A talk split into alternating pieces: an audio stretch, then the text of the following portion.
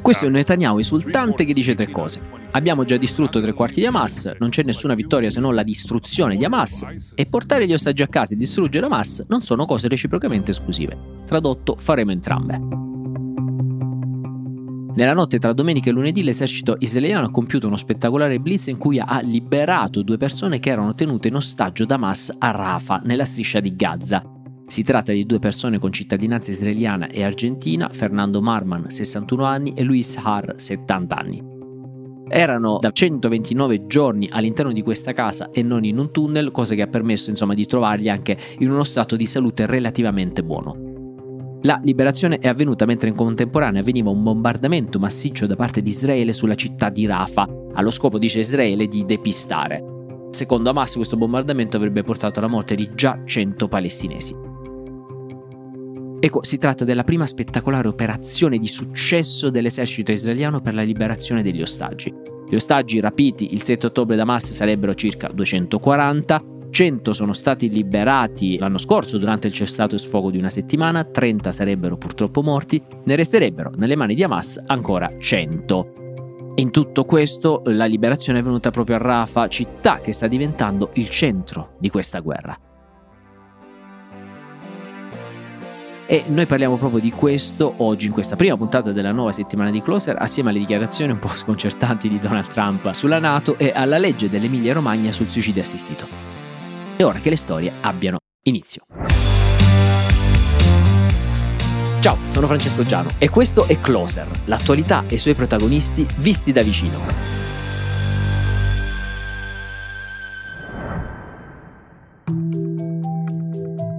Allora, per capire l'importanza di Rafah, immaginatevi la striscia di Gaza. Scendete più a sud, la città più a sud della striscia si chiama proprio Rafah. Al suo interno si sono accalcati più di un milione di palestinesi che sono in fuga da Gaza, quindi ha un'importanza enorme. Questo milione di persone non può andare da nessuna parte perché l'unico confine che c'è è ancora a sud con l'Egitto. L'Egitto per adesso ha detto ragazzi guardate che io non vi apro il cosiddetto valico di Rafah, cioè non aprirò i miei confini per accogliere i palestinesi. Bene, Rafa è l'unica, eh, diciamo, città, grande città ancora non invasa via terra dalle truppe israeliane. Benjamin Netanyahu ha detto guardate che noi ci stiamo preparando ad entrare a Rafa. Mercoledì il premier israeliano ha fondamentalmente respinto l'offerta di Hamas di liberare gli ostaggi israeliani in cambio del ritiro di Israele da Gaza, del rispetto di un cessato un fuoco a lungo termine e della liberazione dei palestinesi detenuti. There is no hope for a better Middle East. Qui è Netanyahu che dice se lasciamo Hamas lì non c'è più speranza per il Medio Oriente. Quindi fa un paragone con i nazisti.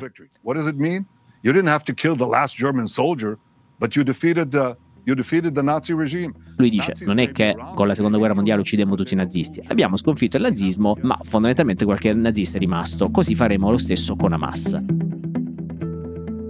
Sempre domenica Netanyahu ha ribadito che i militari entreranno presto a Rafah. Come scrive il New York Times, ha ignorato gli avvertimenti dei più importanti alleati di Israele, compresi Stati Uniti e Gran Bretagna, sta ammassando sempre di più le truppe e dice noi non abbiamo altra scelta se non terminare il nostro attacco contro Hamas. Lo stesso Biden sta facendo pressioni. Ha detto a Netanyahu che un'offensiva di terra a Rafah non può procedere senza un piano per occuparsi degli 1,4 milioni di palestinesi ammassati lì e man mano le critiche di Biden stanno diventando sempre più schiette. Giovedì ha detto che le operazioni militari israeliane sono esagerate, ha usato proprio il termine esagerate.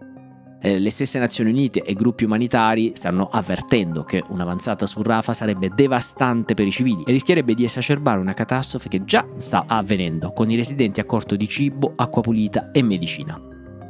Come scrive ancora il New York Times, gli abitanti di Rafah, che già hanno abbandonato le proprie case almeno una volta per sfuggire agli attacchi israeliani all'inizio della guerra, non hanno nessun altro posto dove andare.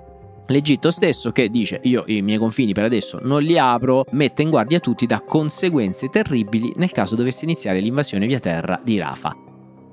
Intanto c'è una dichiarazione mh, interessante di Peter Larner, lui è uno dei portavoci delle forze armate israeliane lui fondamentalmente ha detto uh, siamo un cambiamento epocale. In precedenza l'obiettivo di Israele non è mai stato quello esplicito di rimuovere Hamas dal potere, ma solo di colpire, di minare le sue capacità offensive, cioè di indebolirlo. Adesso c'è un cambio paradigmatico nel rapporto tra Israele e la striscia di Gaza, qualcosa di completamente diverso, mai successo prima nella storia di Israele, ovvero abbiamo deciso e detto esplicitamente di voler eliminare definitivamente Hamas e non ci fermeremo fino a quando non avverrà quello.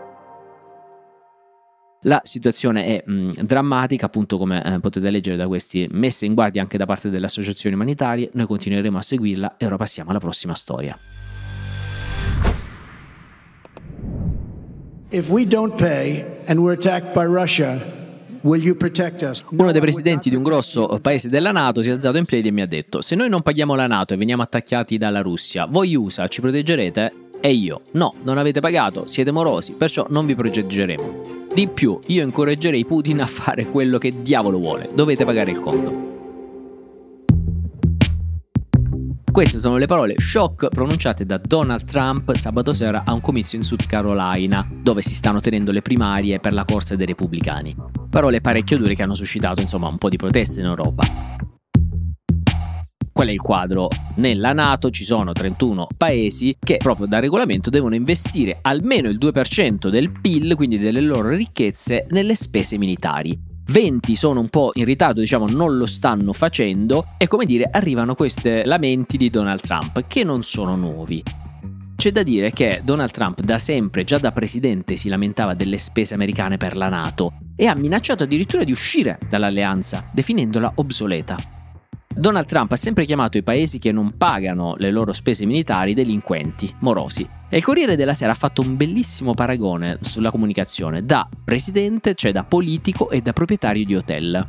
Ovvero da politico tratta i paesi in ritardo con i pagamenti della Nato come da proprietario di hotel trattava i clienti morosi o, o proprietario di, eh, di case, di palazzi, di real estate. Alla diplomazia sostituisce una cruda interpretazione della Nato come racket, chi paga per la protezione viene difeso, tutti gli altri no. Perché Trump, scrive il Corriere, ha portato alla Casa Bianca le logiche e il linguaggio delle sue due professioni storiche, il palazzinario di New York e il personaggio TV da reality. Il New York Times racconta che quando arrivò alla Casa Bianca e gli spiegarono l'articolo della Nato, avrebbe detto: Se la Russia attacca la Lituania, noi dobbiamo entrare in guerra, ma sta cosa è folle, quindi non ha quella concezione della solidarietà tra paesi. Il commissario UE ha riferito anche che nel 2020 l'allora presidente avrebbe detto ai vertici europei: Se l'Europa viene attaccata, non verremo mai in vostro aiuto.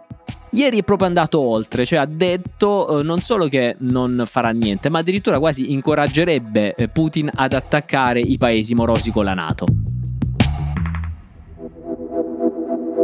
E insomma, durante questo comizio in South Carolina lui si sta scatenando sulla politica estera. Ha altre dichiarazioni che ha detto. Cara Angela Merkel, non dire che ti ho mai dato nulla, mi devi mille miliardi di dollari, la Germania ruba.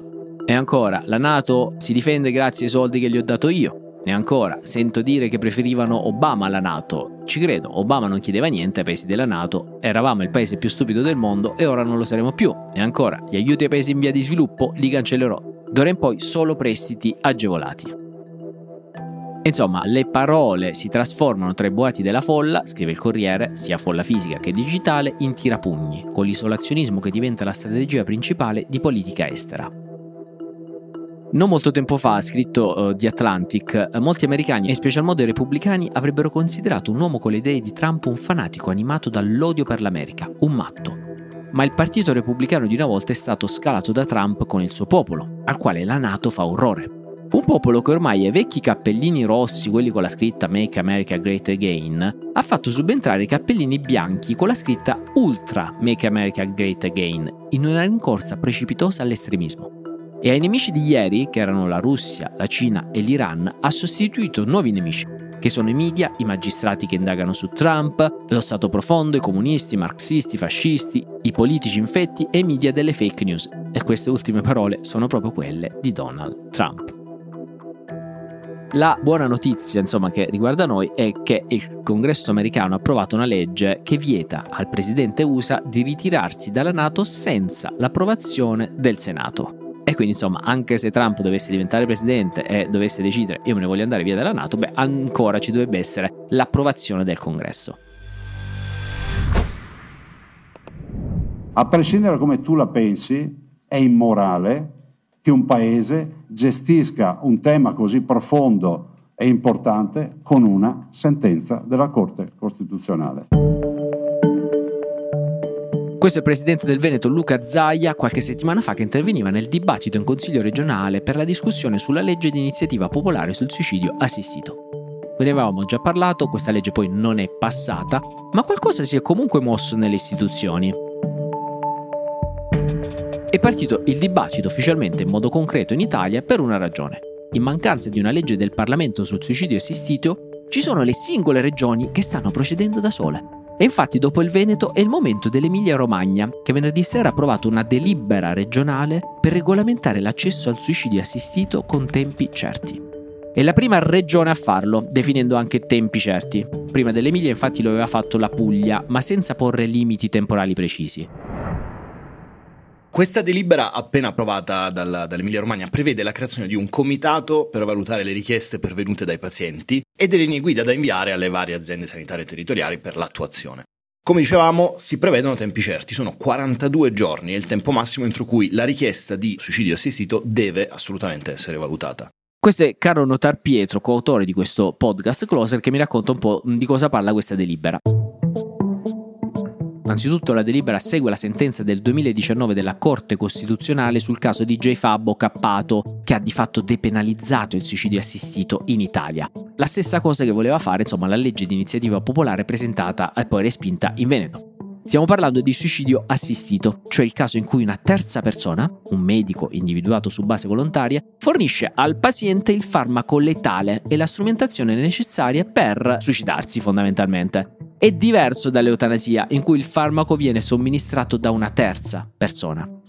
La legge sul suicidio assistito presentata dall'associazione Luca Coscioni specifica in modo dettagliato e preciso tempi certi, procedure semplificate e modalità con cui si può accedere al suicidio assistito. Perché il punto è proprio questo. In Italia, grazie a una sentenza, si può già ricorrere al suicidio assistito, ma non esiste una legge che dica bene come e quando.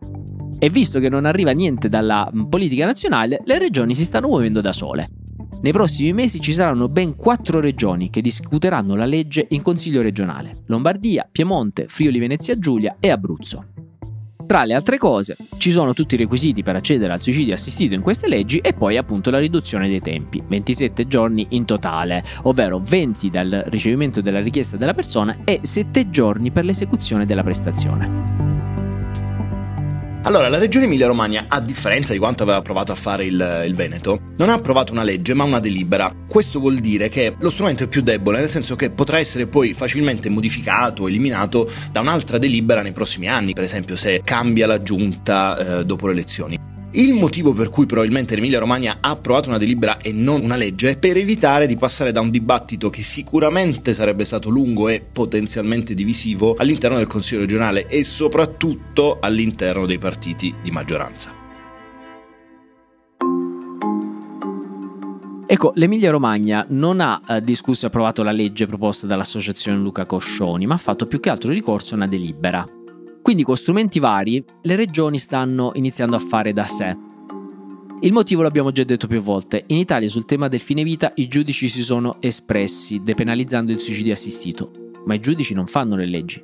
C'è quindi un voto legislativo che il Parlamento e il governo ancora non hanno colmato.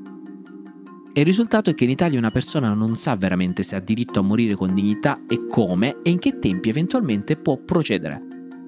Stesso discorso su altri diritti civili e così via, il tema è sempre lo stesso e c'è molto caro in Closer e continueremo a parlarne.